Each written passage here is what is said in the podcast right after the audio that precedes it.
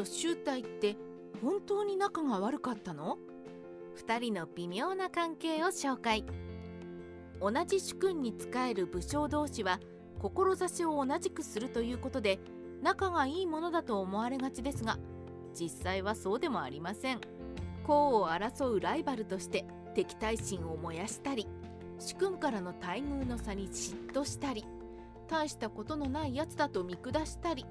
まああれです。一見爽やかそうに見える野球部やサッカー部の男たちが水面下で女顔負けのドロドロした感情を交錯させているようなものです。三国志にもそのような男同士の争いがちらほら描かれていますよね。職の関羽と張飛が諸葛亮に嫉妬したり義の学信長領右近がいがみ合ったり。実は5にも多分仲悪いよねこの人たち。という2人がいます。それは女性と集体です。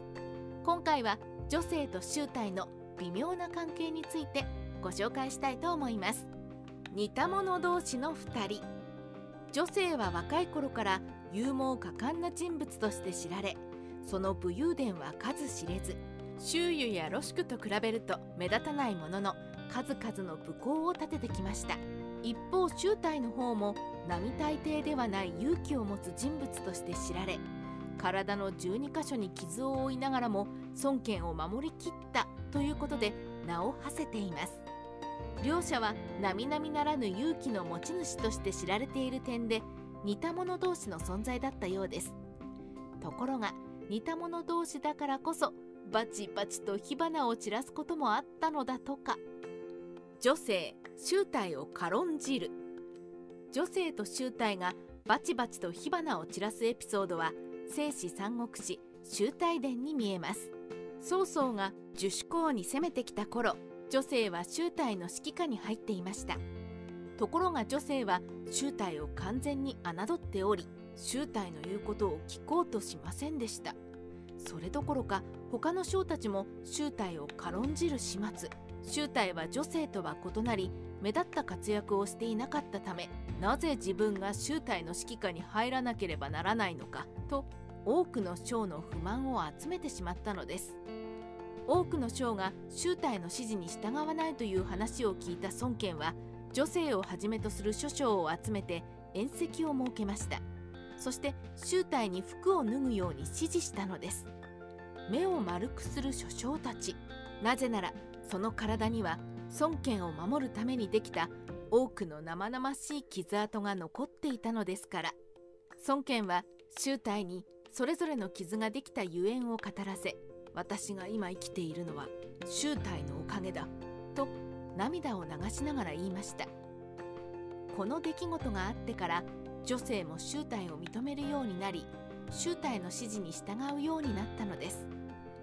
それにしても主君が配下のいざこざを解決すべくわざわざ宴席を開くなんて珍しいことなのではないでしょうか。曹操軍を追い払うには一致団結する必要があると考えて一肌脱いだということも当然考えられますが孫権にとって周体の存在が大きいものだったということも大いに関係しているのでしょう。周体女性を叱り飛ばす。正史では女性が周体に噛みついていましたが